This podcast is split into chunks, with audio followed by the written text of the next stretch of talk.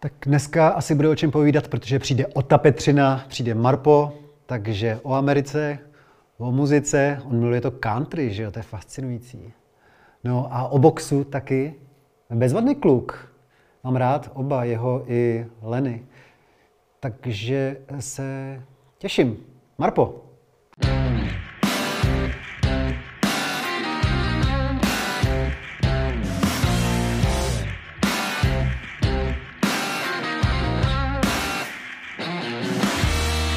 Neblázni. Vítám Marpa. Čau, ahoj. Ta Petřina, čau. Si říkám, ty jsi 85. leden. Uh-huh. Nejsou tvoje úplně nejstarší vzpomínky vlastně z doby revoluce? Jsou? Jsou. Já jsem to ptal schválně, protože tvůj tatínek eh, svoji velkou kariéru kytarist, eh, kytaristy začal na konci 60. právě s Kubiškou uh-huh. a s Ondráčkou a s Neckářem v Golden Kids. Takže to se nějak spojuje, tady to, že najednou Kubišová se objeví a ty říkáš, je to je teta vlastně, která hrála s tátou, jo. Já si, já si jenom eh, pamatuju Vaška, jako já si vůbec uh, Vondráčku nebo Kubišovu nepamatuju. Jo. Protože hráli tenkrát, já si pamatuju, jmenoval se tu desku pod komandem lásky, byla to hard rocková deska, což byla taková přeměna Vaška tenkrát. A mám na to hezký vzpomínky, že jsem jezdil s tátou na koncerty. Mm-hmm. Ale vzal mě párkrát, protože vím, že tam byl nějaký problém, že mi ten Ježíš Maria, to já nevím, co to bylo za rok, my byli tři. Aha. Vzal mě někam do hotelu, že se spalo a já jsem prej furt chtěl líst z okna ke kašně a byli jsme asi ve čtvrtém patře. A že celou noc nespal, protože zabarikádoval v okno jako křeslem a se, jako spal vlastně, nebo snažil se spát uh, u okna a nechtěl, abych vyskočil, že jo? takže to říkal, že už pak v životě se mnou nikam nepojede. Takže pak to... jsem jako jezdil, ale už to nebylo jako, aby, aby jsme spali. No. V přízemí taky, když tak. Nebo, nebo tak. Ta, ta hyperaktivita byla pro tebe příznačná. Asi jo. No. No to je známý, že ty jsi jezdil teda s neckářem a jako dítě jezdil se s Lucí jako dítě, protože pro ty zase pracovala tvoje maminka. Ano. Ale kdy, jestli vůbec, si jako dítě přičichl ke country? Nebo měl si rád třeba tučnýho? No já nemám rád český country, mě Nemáš. prostě český country nebaví, mě baví americký popový country, to moderní. Hmm. Neposlouchám tolik ty 60 70 spíš to, co je, to, co je poslední 20 let zpátky. Nikdy si neměl vztah k českému country? Nikdy si neseděl u táboráku a nespíval si z posledního kovboje? Ne, ne, ne, ne, nikdy. Myslíš, že k tomu ještě dorosteš? Teoreticky, já ne. Já furt říkám, já bych chtěl, já bych chtěl dožít uh, buď někde v té Louisianě, v Texasu nebo na Floridě. Až mi odrostou děti, tak, tak by já bych sám asi chtěl přestěhovat, no, že bych tam chtěl dožít důchod. Hmm. A e, takhle, hrál jsi někdy třeba vůbec na kytaru u ohně nějakou bednu od whisky a podobné věci? Byl jsem toho součástí, ale nehrál jsem. Tak já jsem se začal učit na kytaru poměrně mm, pozdě, ještě když žil táta a já hrál jenom na bubny, tam toho moc jako to nikdo moc nechce poslouchat, že, jako, že si přitáhneš táboráku bubny a začneš tam do toho mlátit. Já, to, jako... já tomu ale moc nevěřím, že si neuměl na kytaru to C, D, E, F. Teoreticky asi bych to dal dohromady, táta byl ale... opravdu mistr kytarista. Mě prostě strašně bavily bubny.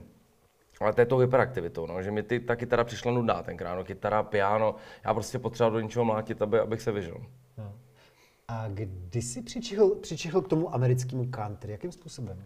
V roce 2010, když jsem začal jezdit na Floridu pravidelně, tak jak to tam všichni, slyšíš to z rádia, vlastně každý rádio skoro co naladíš je buď rap nebo, nebo country, slyšíš to od těch kamarádů, že to hrajou doma, že mají ty playlisty mají poměrně různorodý a tak nějak pomalinku to začalo prorůstat, až jsem začal poslouchat Blakea Shotna, Dustina Lynche, ty, tyhle lidi, což jsou jako velký jména toho country, a dneska neposlouchám nic jiného. Hmm. Mě totiž country americký, za prvý je podobný repu, strašně. A to je tím, to, to vlastně tím storytellingem, tím, jak oni vypráví, jo? že prostě dal jsem si pivo, holka se se mnou rozešla, jdu do baru, že to je vlastně podobný repu, strašně.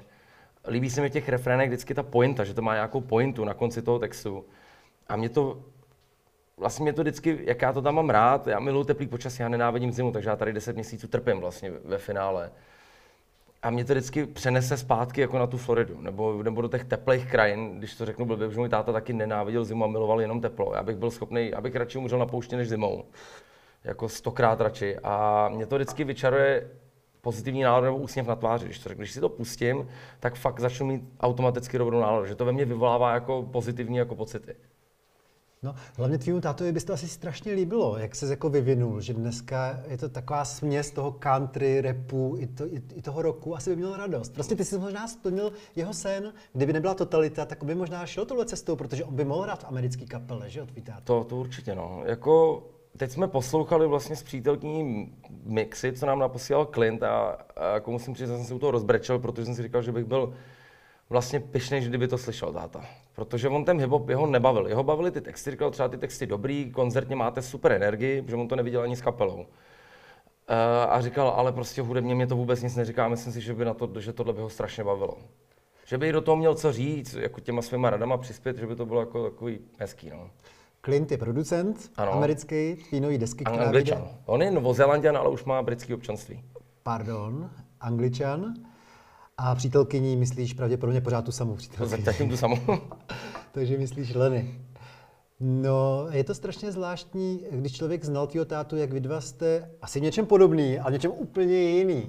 Jo? Nevím, teďka jsme ti nabídli kafe, ty si řekl, že kafe nepiješ. Aha. Já vzpomínám na tvýho tátu, který na kafe byl, byl totálně závislý a byla to zásadní součást jeho jídelníčku. Jo? Cigára a kafe, no. Cigára a kafe, ty nekouříš? Nekouřím. Ne, nechlastáš? Kromě teda tvrdýho občas? Jo, to jo, to se jako občas dám. Ale táta zase, to je ono, táta se neopíjel. Ne? Já si pamatuju, jednou se opil, když mi byly tři roky. Hmm. Myslím, na Silvestra a nějak na mě spadnul blbě. Nějak mi jako nahrtan a asi z toho měl nějaký jako blbý zážitek, že od té doby jsem mu neviděl A opilý. nechtěl si právě proto skočit z toho okna? Nebylo to Ne, to, to jako ne, ale, ale táta, jako, ten, on si třeba potom, my jsme si dávali panáky, už když mi bylo jako přes 20, ale takový ty zdravotní spíš, že si dal třeba dva, tři panáky slivovice jako se mnou, hmm. ale to bylo spíš takový ty hezký, jako už takový to, jako ten banding, jako táta, táta syn, no. E, e, Měl zvláštní vlastnost, třeba já si vzpomínám, že se nestříhal. Já nevím, jestli od roku 68. No, hodně dlouho. Je vidět takový, že nechtěl být součástí stáda, nechtěl být ovce. Byl takový tvrdohlavý zaťatý. To seš podobný v tomhle. Velmi, to do mě strašně obtí. A nevím, jestli to fakt je v genech, anebo jestli to nasaješ během toho života, ale opravdu po nějakých 25, co mi bylo, tak jsem začal strašně tohle to vnímat, protože ta branže mi vlastně, já miluji muziku, ale nemám rád tu branži, protože mi je ničím jako nesympatická. A tohle jsem od něj asi přejal fakt na 100%, že jsem takovej, že zarputilej, všechno si dělám sám, občas mám pocit, že se ke všemu musím vyjádřit, jakoby, když něco nasere.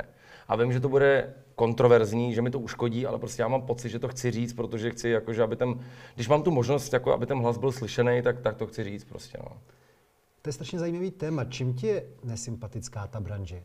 asi tím kamarádí, takový to falešný kamarádíčkování, že abys měl ty kšefty, aby tě třeba hráli, tak musíš chodit na ty večírky, teď se musíš s těma programovými ředitelama kamarádit, a mě třeba ty lidi nejsou sympatický, tak nevím, proč bych se s nimi měl kamarádit.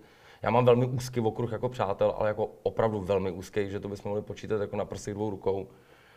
A je to takový, že já prostě nechci být takový ten, co se vohybá před těma kšeftama, no, že prostě někam jdu a teď někoho pozvu na večer, řeknu jasně kámo, to víš, že jo, a, tak, a zahraješ mi ten single. Já chci, aby ta muzika fungovala sama o sobě, ne, že se budu někoho doprošovat. Já mám právě pocit, že tvůj táta v jednu chvíli rezignoval, že eh, už nechtěl být součástí eh, té branže a jako tak se odstřihl. Vlastně eh, ta generace dnešních třicátníků už eh, zná jméno Ota Petřina jedině díky tobě a vůbec si neuvědomují, že to byl fantastický kytarista, který to spoustu dokázal. Nejen Golden Kids, a nejen ta solovka, nejen ten Vašek Neckář, tam bylo i Vítkovo kvarteto třeba, že jo, v dobách tvýho dětství. CAK vokál Petra Janu, jako bylo tam toho spousta, no. On skládal opravdu pro, pro hodně lidí. A ty, je to ten samý důvod, proč si jednu chvíli řekl, já už nechci být součástí toho a budu si brnkat sám doma? Já vím, že velký problém nastal, že táta měl vydat desku v roce, já nevím, nevím už, co to bylo za rok, ale byl jsem, bylo mi třeba 15 podle mě, nebo nějak tak. A dones tenkrát na vydavatelství písničky a jemu řekli, ale o to prostě single nemůže být 12. Jak dneska to máš, že single musí mít 3 minuty až 3,20, musí mít pozitivní texty, musí mít dobrou náladu, musí být takový makovej. A oni mu řekli, ale nemůže mít 12 minut jako single, že on měl ty dlouhý, že jo, prostě písničky. A on tenkrát řekl, tak já mám na to seru. A prostě bou dveřma a vím, že měl nějakou opci, že 10 let nesměl nic vydávat a on na to tak jako, mu to tak znechutili vlastně, že už jako nechtěl ani dělat, ani vydávat. A paradoxně ta deska se ke mně teď dostala někdy před rokem. Mm. A já bych chtěl, aby ten Clint, ten náš známý, aby aspoň jenom lehce smíchal a chtěl bych to vydat jako ještě je mi to, jako, přijde mi to škoda to nevydat prostě těm pamětníkům nebo těm lidem, co tátu, tátu měli rádi, vlastně takovou jako vzpomínku.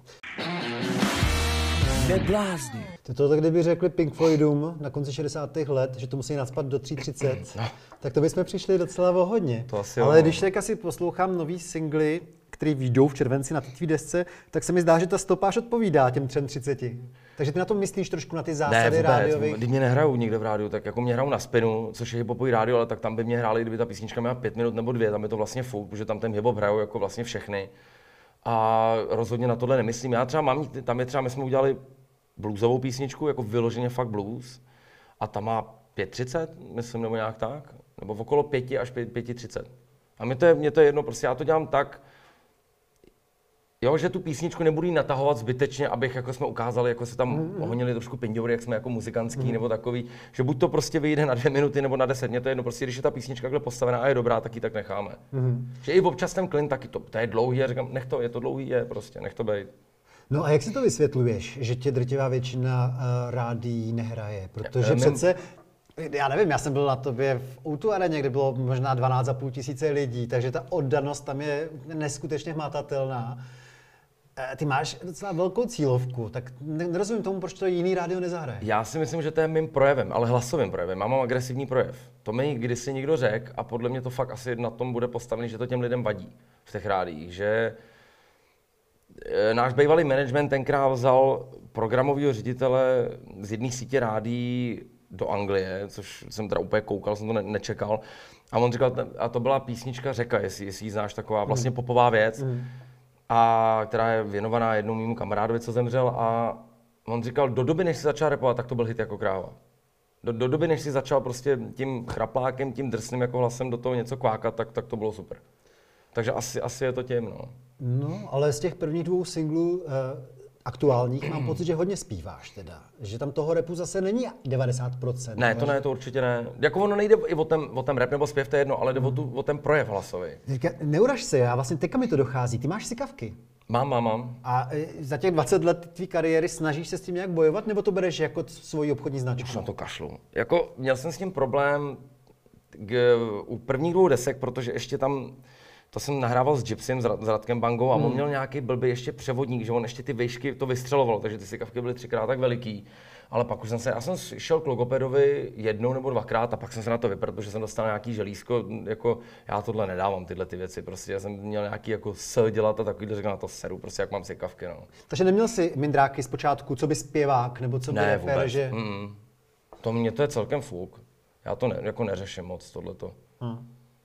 Ty už jsi zmínil několikrát ten jich států. Já tě měl vždycky zafixovanýho k té Floridě. Teďka se mi zdá, hmm. že se přesunuješ trošku do těch romantičtějších krajů, do té Louisiany právě. Já nevím, jestli je to romantický kraj, spíš podle mě víc depresivní. Já, já jsem to založil na vlastně ten vizuál té desky na, na seriálu True Detective. No hele, to je můj nejmilejší seriál, takže já to strašně cením. A myslím, že nejsem sám, že má třeba 91% no, ČSFD. No, jako to je největší to je bomba. Ta, ta první, první sezona je úplně skvělá. Druhá mě moc nebavila. Druhá protože... byla hrozná, to byl sešup, to vidíš A ta třetí budování. už byla lepší, to byl ten Arkansas, jako to je velmi podobný, ale mě ta Louisiana tím totálně učarovala.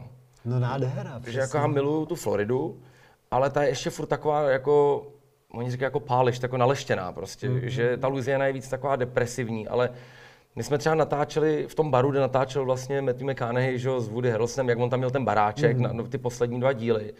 Nechali nás tam natáčet zadarmo, což v Americe úplně není běžný. Říkali jsem, doma točí reklamy. Jako, mm, jako takže za to docela, vyhlášený bar. Docela jo, docela mm. jo. A je to malinká rybářská vesnička a mě hrozně jako bavil ten, jo, ty lidi jezdí zdraví, vůbec tě neznají a zdraví, jsou hrozně milí. Mně to přišlo hrozně jako fajn hrozně mě to učarovalo, to, to malo město americký. Ne New York, prostě obrovský, jde 10 milionů lidí a každý do sebe naráží, jsou protivní a naštvaný, protože běží za tu prací, ale, ale takový to, jak to, a fakt asi stárnu, jak to, jak to zpomalí ten život, nějakým způsobem mě by třeba hrozně bavilo třeba být barman v takovém baru. No to se ti nedivím, vůbec se ti nedivím, protože já jsem strávil mnohem méně času v Americe, ale byl jsem tam párkrát a nejvíce mi líbilo v Montaně a Wyomingu, což je teda mnohem no, vejš, ale je to ale podobný, je to podobný vibe, jako no. je to velmi podobný. No. Je to podobný tím svým charakterem. No potěšilo mě to, že máš tak rád uh, True Detective seriál, protože já jsem vždycky tě měl spojenýho filmově s nějakýma postapokalyptickýma zombie filmama. To mě baví taky, ale tohle mě prostě totálně učarovalo. No. Je to taky syrový, Twin Peaks. No, no, no, vlastně. my jsme ještě natáčeli ještě jeden klip vyjde a to jsme natáčeli u, tak, u takového kostela a to bylo v Mississippi a to Mississippi je taky teda kouzelný. Neblázni. Hele, to mě napadá, jestli jako kluk si četl Marka Twaina, uh, Toma Sawyera, Huckleberry Finna a tyhle ty... Asi jo, ale už se to nepamatuju, abych Ne? opravdu. Tak jako- neměl jsi tam tyhle ty kořeny, protože Ne, to, to se ne, to celý ne. odehrává na té Mississippi vlastně. No, no, no jasně, no, na, na řece, ale jako asi jsem to čet, jako, protože něco jsem přečet za svůj život, jako ne, ne moc, ale já si rád kupuju knihy, ale nedostanu se k tomu čtení, jako paradoxně, ale nepamatuju si to.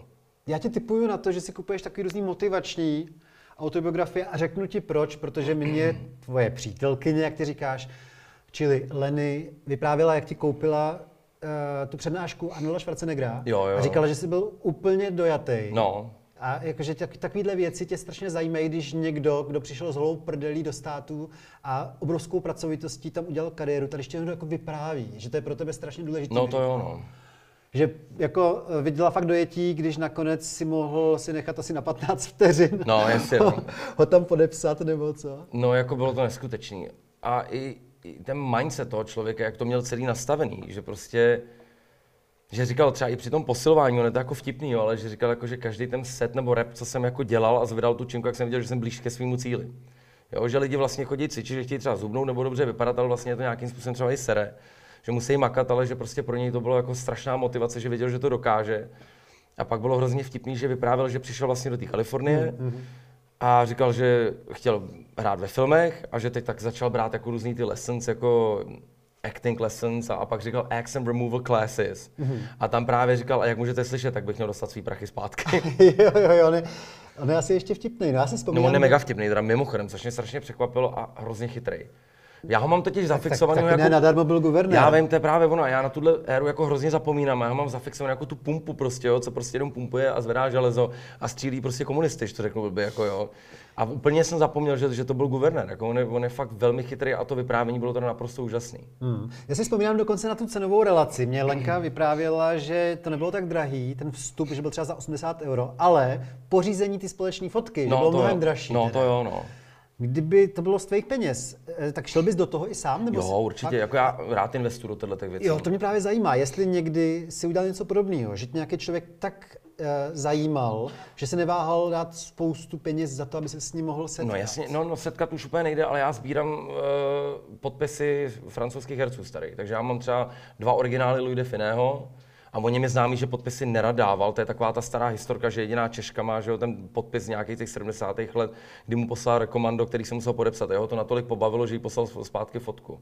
To si děláš srandu. No, takže já Ale mám... tak tohle já jsem to vůbec nevěděl. Tohle je známý, je to trošku jiný žánr, ale o Tata Boys. Mardoša a Milan Sajs strašně milují Louis de Finého. No, tak já mám, já mám dva podpisy, o- jako fakt originální z aukce, jako vydražený. Jak jsi k tomu dostal? Já mám známého z Plzně, který, se, který dělá aukce podpisů. Ten, který se tím jako živí, takže, nebo má ještě práci, ale i tímhle tím se jako přiživuje. Já vím, ale proč jsi vybral to na francouzský film a ne My jsme na to koukali s tátou, my jsme to měli strašně rádi, četníky a prostě kompletně tu diskografii, eh, diskografii tu filmografii Funéze a Belmonda a, a Buvila. Buvila mám originál třeba taky podepsaný, jako já to prostě miluji, že mě, mě to hrozně připomíná to dětství s tátou, no. Já vím, že nemáš rád tu branži, ale ty, ty se teda znáš nebo neznáš s Tata Boys? Ne, vůbec. My jsme se potkali Tak asi pravděpodobně s činaskama, ale jako nikdy jsme se nebavili. Prosím tě, oni třeba letos udělali klip k písničce z poslední desky, která je fakt fantastická, jmenuje se 1.0 a na té je píseň, která se jmenuje Kraftwerk in Saint-Tropez a celý ten klip je sestříhaný z toho, jak kdysi jeli na prázdniny právě do té četnické No, jasně, stanice. no. Jako, že si to dali jako cíl svý dovolený, No, jasně, no. Mardoša s Cajzem, takže to byste si opravdu strašně No to, to rozuměli. asi určitě, no. Takže tohle je nejcennější podpis v tvý, tvý sbírce. Jo, jo, jo, ten byl nějakých 1500 euro stál. Ale je to zpátky, už to je třeba 1500 euro. 8 let třeba zpátky, takže dneska bude mít určitě mnohem větší hodnotu. Vím, že jednou jsem eh, dražil fotku, kde Funes, myslím si, že tam píše 66 plus 99 a udělal tam takový 6 devítky, jakoby rovná se jako 6 devítky a to mě před nějaký rusák přebyl asi 5000 euro tam hodil. A to už jsem říkal tenkrát, že to už, to už nedám. A chtěl byste ještě jako rozvíjet tu sbírku a dál koukáš po těch Určitě, aukcích? určitě. Jako já furt já čekám na Belmonda, ale Belmondo se taky vůbec prej nepodepisuje, že to je hrozně těžký. Jako, že na, třeba na eBay je spousta těch fakeů, ale oni to vyloženě dávají takovým těm typografům, nebo jak se jmenují ty lidi, co kontrolují ty podpisy opravdu pod lupou, jako ten tah prostě tím štětcem, nebo, nebo štětcem, když je to starý, nebo, nebo tou tuškou prostě, když se podepisovali. jako je to fakt docela zajímavá práce, musím říct. Co, co tomu člověku jako projde pod rukama. Ne, tak eh, děláme si reklamu. Pokud někdo máte podpis Belmonda, tak jsem s ním Marpoho, Tak se obraťte. Marpo rád koupí. Takže no, vidím právě, jak to tiskne a už tam podepisujete. Tatínek je už uh, pět let nebo kolik, Šest. bohužel šest let uh, po smrti. Můžeš sdílet tuhle svoji lásku třeba k francouzské kinematografii i s tou Leny? Tam mi to furt nabízí, aby jsme se na něco koukali. Já vím, že jsme se jednou na něco dívali, ale zatím to bylo je to jiný. To byly prostě takový naše jako filmové ve- večery, co bylo jako táta syn a teď čekám, až do, doroste prcek prostě, no, do, do tohohle, že to bude bavit. Takže z Leny nemáte podobný vkus na tu kinema, Ne, to jo, to jako to určitě, jo? jako my koukáme hodně na filmy, teda musím říct, že, že jsme jako vlastně tu, tu korunu trávili hodně u té televize, že prostě rádi koukáme na ty filmy, že se i tím inspiruješ jako do, do, vlastně do té muziky, protože on ti to něco dává, i, hmm. i co se týče té tý hudby. Ale jako zatím ty francouzský nějak, já, ono je to takový těžký to otevřít, jo, že to byla taková fakt vyloženě jako intimní věc s tím tátou, prostě, že to je těžký jako otevřít s nikým novým, když to řeknu blbě. Když vidím, eh, jak jsi pokérovaný teďka už eh, skoro všude, tak máš na svém těle nějakou vzpomínku vyloženě na tátu, na Otu? Já mám tetování, jako já mám jeho oči vytetovaný a mám vytetovaný gauč, na kterém on vlastně, nebo křeslo veliký takový, ve kterém on seděl a hrál na kytaru, mám tam vlastně jako položenou kytaru a popelník s cigárem. Fakt? Že tam vždycky to bylo vlastně křeslo, on měl na tom, jak, se, jak je ta opěrka, tak tam měl položený popelník, v tom měl cigáro a, a on hrál prostě třeba 10 hodin denně. Hmm. A za chvilku už si to dostane teda do tváří. Ne, ne, ne, já obličej nechci. Kvůli dětem? Kvůli sobě, jako ty děti, oni s tím žijou, jim, já si myslím, že jim to nějak jako nevadí, jo, že Emma je taková jako vtipná, to řekne, "O, už je moc, jako, jo, mi řekne třeba, říkám, hele, tak já se tě naštěstí ptát nemusím, jako, ale, ale v obličeji nechci, že furt chci, abych to jako zůstat sám sebou v tomhle tom. Tak Emma musí být ráda, že máš hlavně její jméno vytetovaný někde určitě. Jo, to mám, mám, mám oba, no, vytetovaný. Neblázni. K té Americe, uh, já mám vždycky spojený třeba to New Orleans z blues právě, který jsi zmínil. Mm-hmm. A mnohem méně z country a už vůbec ne teda z Tak ono je to blues jazz, no, hodně, jako, hmm. hodně i jazzový město, ale my když tam byli, tak to bylo, tam měl být Mardi Gras, ale to posunuli až na podzim. Tak je Takže- festival, nebo co to je? Jo, jo, obrovský festival, kde je vlastně v New Orleans žije třeba 450 tisíc lidí mm. a v ten moment je tam 3 miliony. Jo, že tam sjede 2,5 milionu lidí z Ameriky prostě oslavovat jako Mardi Gras, je to nádherný jako svátek. A já jsem si třeba říkal, čem mě, ono to bylo trošku malinko město duchu, že ještě ta korona tam furt trošku jako probíhala. Jako všecko fungovalo, ale bylo takový jako, nám ty místní říkají, že to takový tišší mnohem, jo? že ty lidi jsou většinou doma, spíš jako zavřený. Ale já jsem si furt říkal, co mě do prkínka to město tak připomíná, odkud já ho znám z dětství. A pak jsem si uvědomil, to je živý tady s Vandamem. Aha, ty jsi to fakt sledoval, akční No jasně. hodně. No, ty už jsi zmínil tu korunu, teda, takže asi nebylo úplně jednoduchý pendlovat mezi Spojenýma státama a, a, a Prahou vlastně. No já jsem tam už měl letět v listopadu, zažádal jsem si, oni, oni vydávají National, jak se jmenuje, National Interest Exception nebo něco takového. Hmm. To mi nedali, to, to jsme vlastně přes vydavatelství žádali, pak jsem žádal skrz mýho manažera, protože to je takový paradox, já mám teď se o mě stará, jmenuje se Radim Tauchen, člověk, který toho Schwarzeneggera přivez do toho Berlína. Fakt. Protože on vozí, on, on spolupracuje s Tysonem, vozí Tysona po Evropě, vozí, vozí Schwarzeneggera, teď bude dělat Lungrena vlastně by měl být. Hmm. A nějak jsme se dali do řeči, sešli jsme se párkrát, teď vlastně se o mě stará. Hmm. A ten žádal skrz Mikea Tysona, skrz jeho manažera, aby vlastně ve Washingtonu, aby mi dali jako výjimku a taky mi ji nedali. Takže mě třikrát, Skrz Mikea Tysona? mm, třikrát mě, za, no protože řekli, co nám přiveze, co nám bude potřebný vlastně, jako, že ty musíš něco vytvářet pro ně, ne pro sebe, jako to, že já se jdu natočit klip, oni řeknu, jak to není úplně tak důležitý, jako v této životě, jako té situaci celosvětové, co se teď děje. Takže to mě zamítli, takže jediná možnost byla odletět do Mexika na 14 dní, vlastně být 14 dní mimo Schengen a pak tě úplně normálně pustí. To vůbec pak neřeší. Takže jsi aspoň už do Mexiko takhle. Ano, jako musím říct, že to byla bomba, protože vypadneš prostě z tohohle, co se děje tady u nás a uvědomíš si, že jinde ve světě to funguje úplně normálně a nevidíš, že by tam leželi mrtvoly prostě po zemi, jako který umírají na covid, jako, jo, že prostě tam to funguje úplně, změří ti teplotu, stříknou ti dezinfekci do ruky, musíš přijet s testem samozřejmě a tím to jako padá. A bylo to trošku příjemné jako vypnout, no. Jako i z těch médií, jak to furt u toho Dominika Ferio, že furt vidíš ty vykřičníky žlutý, prostě co se nesmí nebo smí, tak bylo fajn z toho trošku vypadnout. Ale já si nemůžu moc dovolit ten čas, jakoby, a nechci říct promeškat, ale já nemůžu vodit jako na 14 dní na dovolenou. Já to potřebuji nějak jako zúročit ten čas prostě, no. Už kvůli dětem, že který... To je další věc, že to bylo velmi nepříjemné, že jsem nějakých 25 dnů jsem byl pryč, což bylo nejdíl, co jsem byl od dětí. Hmm. No, jak jsi zmínil Dominika Ferryho a jeho Instagram, tak jsem si vzpomněl vlastně, eh, že na tvém Instagramu je jako reklama skoro, komentář od Leoše Mareše, který ti strašně chválí ten klip, který Jo, to, jako to jsem koukal, no.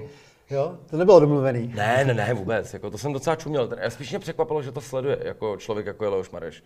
Že jako, proč by to... Já vím, že byl v Outu aréně, to vím. A že byl i na, vlastně na webobou. Byl, že byl v té Outu aréně, protože ji dělal že uh, Hruška jako set designer, který Aha. dělal vlastně i Leošovi ty shows, takže vím, že tam byl a vím, že byl i na tom Rytmusovi tenkrát, hmm. když, jsme, když jsme měli ten zápas. Když jste měli zápas. Ale nevěděl jsem, že by to takhle sledoval, teda to mě docela překvapilo. No. No dobře, nakonec se teda dostal do té Louisiany, natočil jsi tam něco, natočil jsi tam klip, ale vlastně ty si potřeboval taky, aby ty zahraniční borci jezdili do Prahy, do studia vám pomáhat, to taky asi nebylo jednoduché. No, to nešlo, protože Clint měl letět, už bylo všechno domluvený, zaplacený letenky, přišel na letiště, oni ho zadali do systému, řekli červená, nemůžeš letět. On říká, jak jako nemů, nemůžu letět, jako já tam jdu pracovat, jako je to všechno domluvené. A oni říkají, bohužel my vás jako nemůžeme pustit jako on board, jako, na, že, jako do letadla, protože vás eh, český úřady ne, nepustějí, nebo jakoby vlastně imigrační nepustí, nebo ty customs, jak se tomu říká, nepustí do Čech. A on mm. říká, ale jak je to jako možné? Tak jsme volali i na ministerstvo zahraničí a oni normálně může přiletět, to je v pohodě, no ho pustí. A oni říkali, no ale nám říkají na hranicích, že ho nepustí. Jako v tom je hrozný bordel tady. A tak to je vidět, ve všem je tady bordel, že jako to je, jeden den může být Wi-Fi na zahrádce, druhý den nemůže, jako to je fakt jako blbej tady, ale ale pak se to dělalo vlastně ta deska tak, že on musel vodit zase zpátky domů z Londýna, protože on bydlí kousek od Bristolu. A on se připojil na ten počítač kompletně jako je takový ten screen share nebo TeamViewer, nebo jak se tomu říká, a ovládal komplet to, nahrával vlastně, jsme si zapojili všichni jako FaceTimey a dělali jsme to, dělali jsme to online. Je to, není to ono úplně, ale dá se to, ale je to jako zvláštní, musím říct. Jako posluchač to Je to super v tom, že když hraješ opatroveš PlayStation a na tebe hučí, že máš jít nahrávat, tak, tak jako se úplně nedovolá. Jako vlastně, no. Bristol to je hodně hudební oblast, ne? Tam, tam je spousta kapelo tam teď. Je to tak, ale on ještě bydlí 50, my jsme tam nahrávali, v, to se jmenuje Tedbury, to je malinký městečko, že je třeba podle mě tak 5 tisíc lidí, 10 tisíc. Je úplně mini městečko a tam je Modern World Studio, kde jsme nahrávali Deadman Walking desku. A ještě nějaký, nějaký single jsme tam nahrávali, myslím, že jsme tam byli asi 6krát nebo 7krát na vejletě. Hmm. A to já nevím, jestli Messi Vetek nebo Portishead nebo takovýhle kapely. Je to možné, já tohle nikdy moc neposlouchal, takže jako já se, to je paradox, že já se vlastně orientuju na ty takzvané lower states, jako v Americe, jako hudebně, a Lenka je prostě zarytej Brit, jako tam, tam miluje úplně Británii a mě třeba ta Británie nikdy moc jako k srdci nepřirostla. Že mi přijde jako studená, a hlavně tím počasím. Hmm. Že to je úplně hnoj, tam, tam furt prší, prostě je tam zima, je tam takový to vlezlý, jako mrazivý počasí, já tohle moc jako nemusím, no. Přesto mají dobrý fotbal. Jo, to, to jako bez debat, no. Komu fandíš v anglické lize? Nikomu. Já už to nesleduju totálně. Já jsem totálně přestal fotbal sledovat. Ale přes fotbal se dostanu teda k jedné věci, která je trošku smutná, protože ty si vlastně to hrnul všechno k velkému koncertu v Edenu, hmm. který ti zrušila ta korona. Přišel si o hodně peněz třeba. Jo, o nějaký peníze jsme přišli. Není to, že by mě to položilo jako životně, že bych si musel brát nějaký hypotéky, na to to ne, ale jako není to úplně příjemný. A, trošku mi to vzalo jako vítr z plachy každý, tak kdy uděláš znova jako Outu Arenu, říkám, hele, já už na to teď na chvíli seru, já teď fakt, fakt? Mm, to jako se chci samozřejmě zeptat, teda jestli to pořád hrneš před sebou, nebo vlastně na několik let z toho sešlo, z těch megalomanských, ale oprávněně, protože jako ta Outu Arena se povedla, takže jo, já věřím vím, tomu, že 20 tisíc ale... lidí, 25 tisíc lidí by mohlo přijít. No teď už tomu moc nevěřím, protože nevím, já vůbec nevím, co se teď, jako to všichni řeší v té muzice, že, že nikdo neví, co teď bude. Hmm. Budou lidi chodit, nebudou, jako jak to bude, když lístek do, do Outu stál, já nevím, 700 nebo kolik stál, tak musíš to mít PCR za dvojku, nebo jako, aby si Primula nebo Babiš vydělali, jako to je, to je právě ten problém, že teď nikdo neví, jak to bude, jestli ty lidi budou chtít chodit a teď vždycky byla taková věc, jak se ty kapelátovým jak se to střídalo, že jedno léto se jelo hodně, jedno se třeba víc na Slovensku, jo, že že těch kapel je hodně v Čechách a vždycky se to tak nějak rozpůlilo a teď nikdo nehrál skoro vlastně druhým rokem. A podle mě teď se to navalí všecko, ví, že všichni budou všude prostě, jo, že to bude trošku masakr podle mě. Takže já nevím, co teď od té jako hudební scény vlastně čekat. Hmm. A já... Nebo hudební scény, od kultury obecně. A ten tvůj britský producent hučí do tebe pořád, pojď to zkusit mimo tu vaší pidi zemičku? Ani moc už ne. Protože ono teď ta trošku, už musím přiznat, že jsme trošku naráželi u této desky, že se nám malinko mi přijde rozcházejí jako ty vize. Trošičku, jo? že jsme museli trošku korigovat, jak to chceme třeba smíchat, protože on hodně jako ctí starší zvuk, my už jsme chtěli jako trošku novější. A ono se říká, na dvě desky by měl být jeden producent a pak by se měl měnit, aby se furt někam posouval. Aby mám, já ho mám vlastně jakoby na třetí desku, když ne, jakoby započítám i Trouble Gang desku. Takže já už mám zase jako vyhlídlého nikoho jiného z Ještě, neumí česky. To by si dozvěděl z tohoto toho rozhovoru. Ne, že... tak jako, ale já tohle jako těm lidem říkám na rovinu. Jako já jsem říkal, hele, je cítí, že už máme trošku jako spolu problém, jako on, on je takový furt distingovaný, on vždycky, teď jsem to řešil, když jsem šel sem, uh, vokály, že budeme nahrávat zítra. Já říkám, začnu ve tři pojďme začít jako normální lidi devět. Já vždycky říkám, kurva, co to je? Teď to je muzika, ta se dělá hlavně v noci, že jo? protože i jakoby na ty vokály potřebuješ mít nějakou náladu, nějaký rozpoložení. Já nechci přijet v 6 ráno prostě, nebo odvízt děti do školy a jít nahrávat vokály, protože si pak připadám, jak když jdu fakt do háku vyložím. Říkal, to je práce, říkám, ale pro mě to práce není, pro mě je to furt nějaká jako passion, prostě něco, co dělám, co mě baví a chci být v té náladě, jako jo, že jsem musel některé věci přehrávat, protože to bylo cítit, se mě, mi donutil v 10 ráno tam něco kvákat do mikrofonu a byl ještě úplně vyřízený. Já se probouzím jako psychicky v hlavě jako na tu muziku až tak po druhý, po třetí hodině. No se vracíme k tomu tvému tátovi, který taky hrál na kytaru celou noc. No tak ten skládal, vlastně psal, on psal noty, že jo, a ten mi psal hlavně od 10 od večera do 6 do rána. Hmm. Ten nikdy přes den muziku nedělal, nikdy. To, že si cvičíš, že cvičíš jako, jako prsty, nebo to je, jak když budu hrát na bubny a budu si cvičit nějaký paradidle a tyhle věci, to můžeš dělat, to je, to je jak posilovna, jo? To, je, to, to, je něco jiného. Ale když fakt chceš, aby ti ta hlava fungovala nějakým způsobem, tak mě funguje prostě večer. Hmm. Ale ty jsi možná vykouzl z té otázky, jestli teda aspoň ty ještě pořád si e, říkáš, pojďme to zkusit někam eh, mimo Československo. Jo, tak taky to v sobě pořád mám, ale teď se nám objevila právě taková věc, že já mám toho známého, vlastně půlka Trouble Gangu je zase americká, protože jsme se k sobě vrátili zase po nějaké době. A on slyšel tu muziku a on říkal, nabízej jako ty, vlastně ty beaty, já tomu nechci říkat úplně beaty, ale ty, ty instrumentál, instrumentály, nabízejte to těm country rapperům v Americe. Protože se mi vozvali docela velký jméno, docela velký jméno od Jela Wolfa, Eh, jmenuje se Struggle Jennings a je to, je to potomek vlastně Waylona Jenningse, country zpěváka, což je docela obrovský jako jméno. A ten, to je vlastně ještě takový tajný, jestli bych to mi říkal, ale chce se mnou dělat jako na něčem. Hele, a tohle se repletuje extrémně finančně zajímavý pro Čechy. Kdyby někdo koupil od tebe z těch slavných Američanů vlastně No ono nemusí ho kupovat, ale stačí dostat osu. Oni mají Escape vlastně, to je, to je jejich osa. A to je právě ono, že já věřím, že... 50%.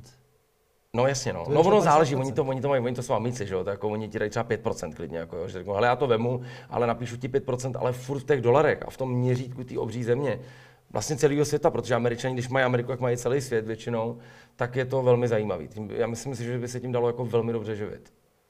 To, to, to určitě. A my jsme si říkali s Markusem právě Tranem, jako co, co to, celou tu desku dělá mojí, že bychom udělali takový duo producentský a že bychom jim jako produkovali. No. Hmm. To je takový teď nějaká, nějaká moje vize do budoucna. Hmm. A když o tom Kátry mluvíme, tak nejslavnější jméno je Johnny Cash. To, to, to tě baví nebo vůbec? Jo, to jo, to, jako, to je zase něco jiného, trošku taková klasika, tak to je, to je Willie Nelson a, a, a Johnny Cash je to fakt jako, to jsou taky matadoři toho prostě, no. Hmm. Hele, a jak jsi zmínil několikrát jméno Mikea Tysona, tak s tím jsi někdy potřásl pravicí?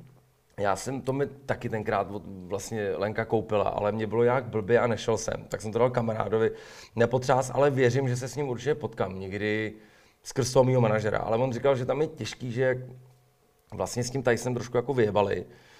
Přišel o všechny peníze, on dneska prostě jako nehne rukou prostě, ani by za to dostal nějaký dolary. Fakt? Že fakt, ale to je ta Amerika je tak jako nastavená, no, že on třeba říkal, i já jsem chtěl něco podepsat a prostě jako říkal jako OK, ale jinak bych za to třeba chtěl nějaký brachy, jako no, že on to fakt takhle mají, no. Když takhle pendluješ uh, po celém světě a máš spoustu kamarádů cizinců, tak si typni, myslíš, že se z toho Jirky, Denisy, Procházky stane totální světová megastar? Mně jde o tohleto, já jsem celý život jezdil hodně stopem a byl jsem na nějakých vždycky debilních hranicích, kde mě nechtěli pustit a já jsem vždycky řekl, Petr Čech, Pavel Nedvěd a hrozně to fungovalo. No jasně. A dneska už Souček úplně nefunguje třeba, jo. Ale jestli teďka na těch hranicích, jestli tam dostanu, mám říkat teda uh, Denisa Procházka. Myslíš, no, že jako to bude? By, bylo by to fajn a já tomu věřím, že by to fakt, on je opravdu tak jiný.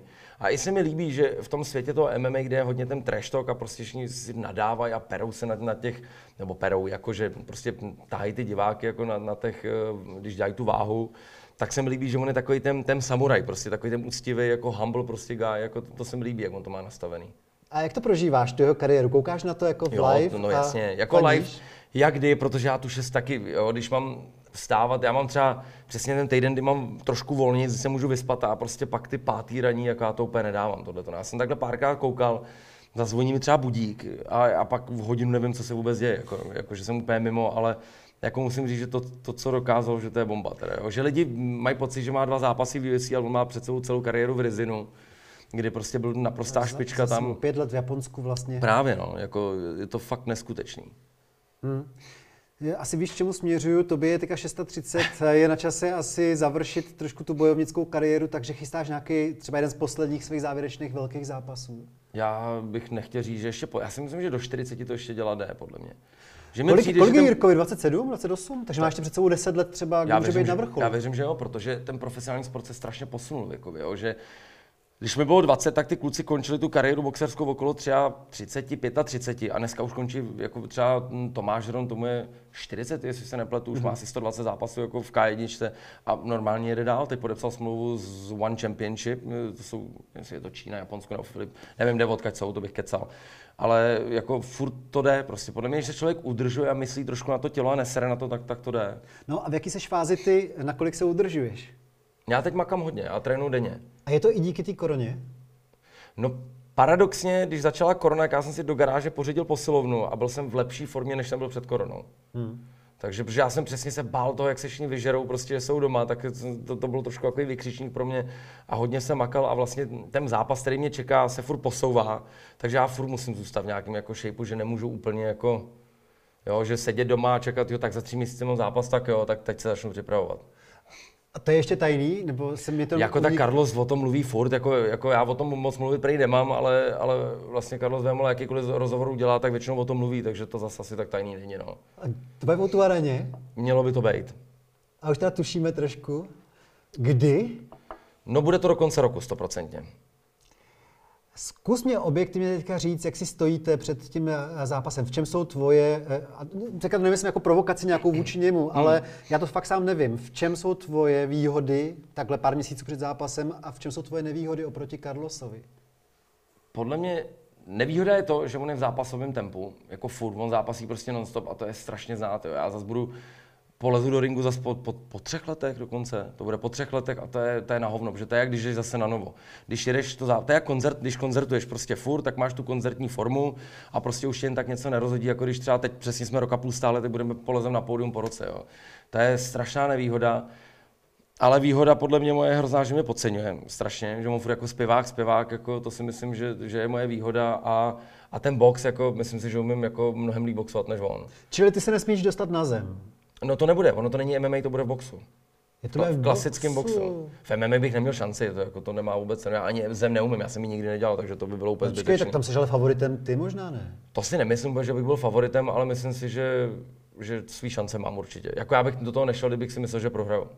Na to se fakt uh, těším. Když to porovnáš jako míru důležitosti, je pro tebe mnohem důležitější pracovat, teďka dodělat tu desku, ať se uh, povede ta deska a prosazovat, propagovat ji a tak, anebo všechno směřuješ k tomuhle třeba zápasu, který je pro tebe strašně důležitý. No, ono to je takový, já mám jako takový dvě kariéry vlastně, když to řeknu blbě, jo? že já mám tu svoji zápasnickou, jako která není nějak jako veliká, a tu hudební, teď je pro mě prioritní deska, ale zároveň se připravu, že už trénu, hodně spáruju, mám nějakých 8-9 tréninků týdně, což je docela dost, jako že bych mohl vlastně teoreticky mít míň. A trénují tě nějaký slavný borci, třeba bývalí, jakože na tebe... Já trénuji s tím svým trenérem v té malé tělocvičně, prostě s kterým trénuji vlastně teď celou dobu, takže to, to úplně neřeším. Ale měl jsem domluvenýho Freddyho Rouche, což je trenér Manny Pacquiao, vlastně mm. boxera filipínského, že jo, hvězdy obrovský, to jsem byl domluvený v LA, když jsme tam byli tenkrát s Lenkou, to bylo měsíc před koronou. To si pamatuju, to jsme odlítali, já si pamatuju, že jsem ještě na Instagram točil nějaký, jako, ně- nějaký Air nebo něco a říkal jsem, hele, teď to přijde korona, ono to fakt přišlo, že, jako, že to se ještě nevěřilo, že to dojde vlastně z té Číny do Evropy, to, jako, to bylo docela vtipný, ale a ještě vím, že jsem točil, jsme byli v parku v nějakém eh, Universal parku a byly tam nějaký přesně skupinky, víš, tak s těma dešníkama chodí ty Číňani.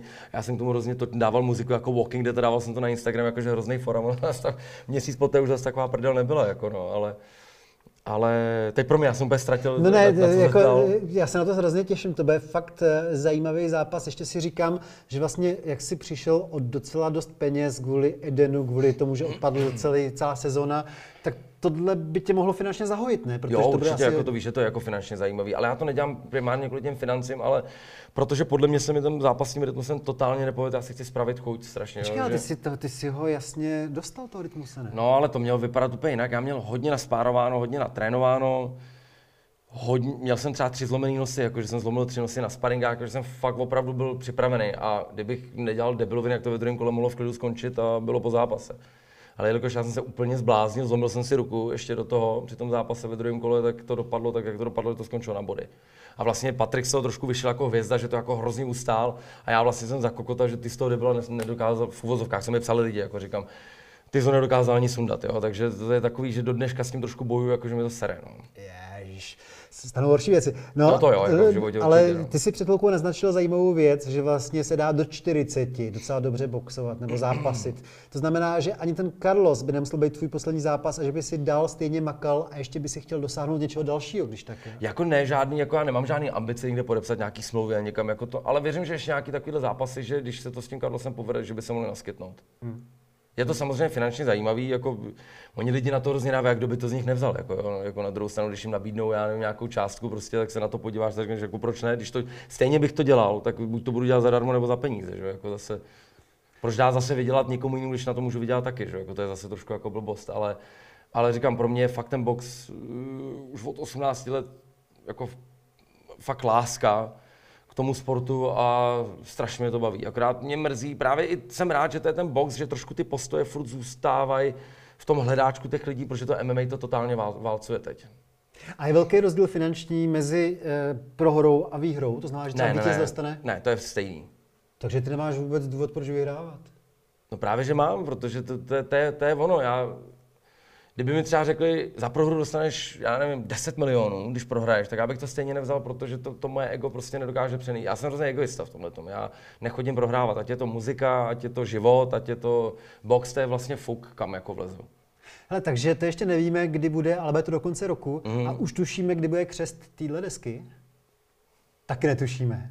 Vychází 2. července ta deska a, a jestli ji pokřtíme nějak jako třeba já nevím, nějakým malým okruhu někde, třeba když to bude možný, ale každopádně snad třeba už na jaře 2022 už by se mohlo dít nějaký jako větší akce, jako ne Auto Arena, ale jako větší. O to přeju ti, ať ti to všechno vyjde. Moc děkuji. I muzika, i ten box. Měj se. Moc krát díky.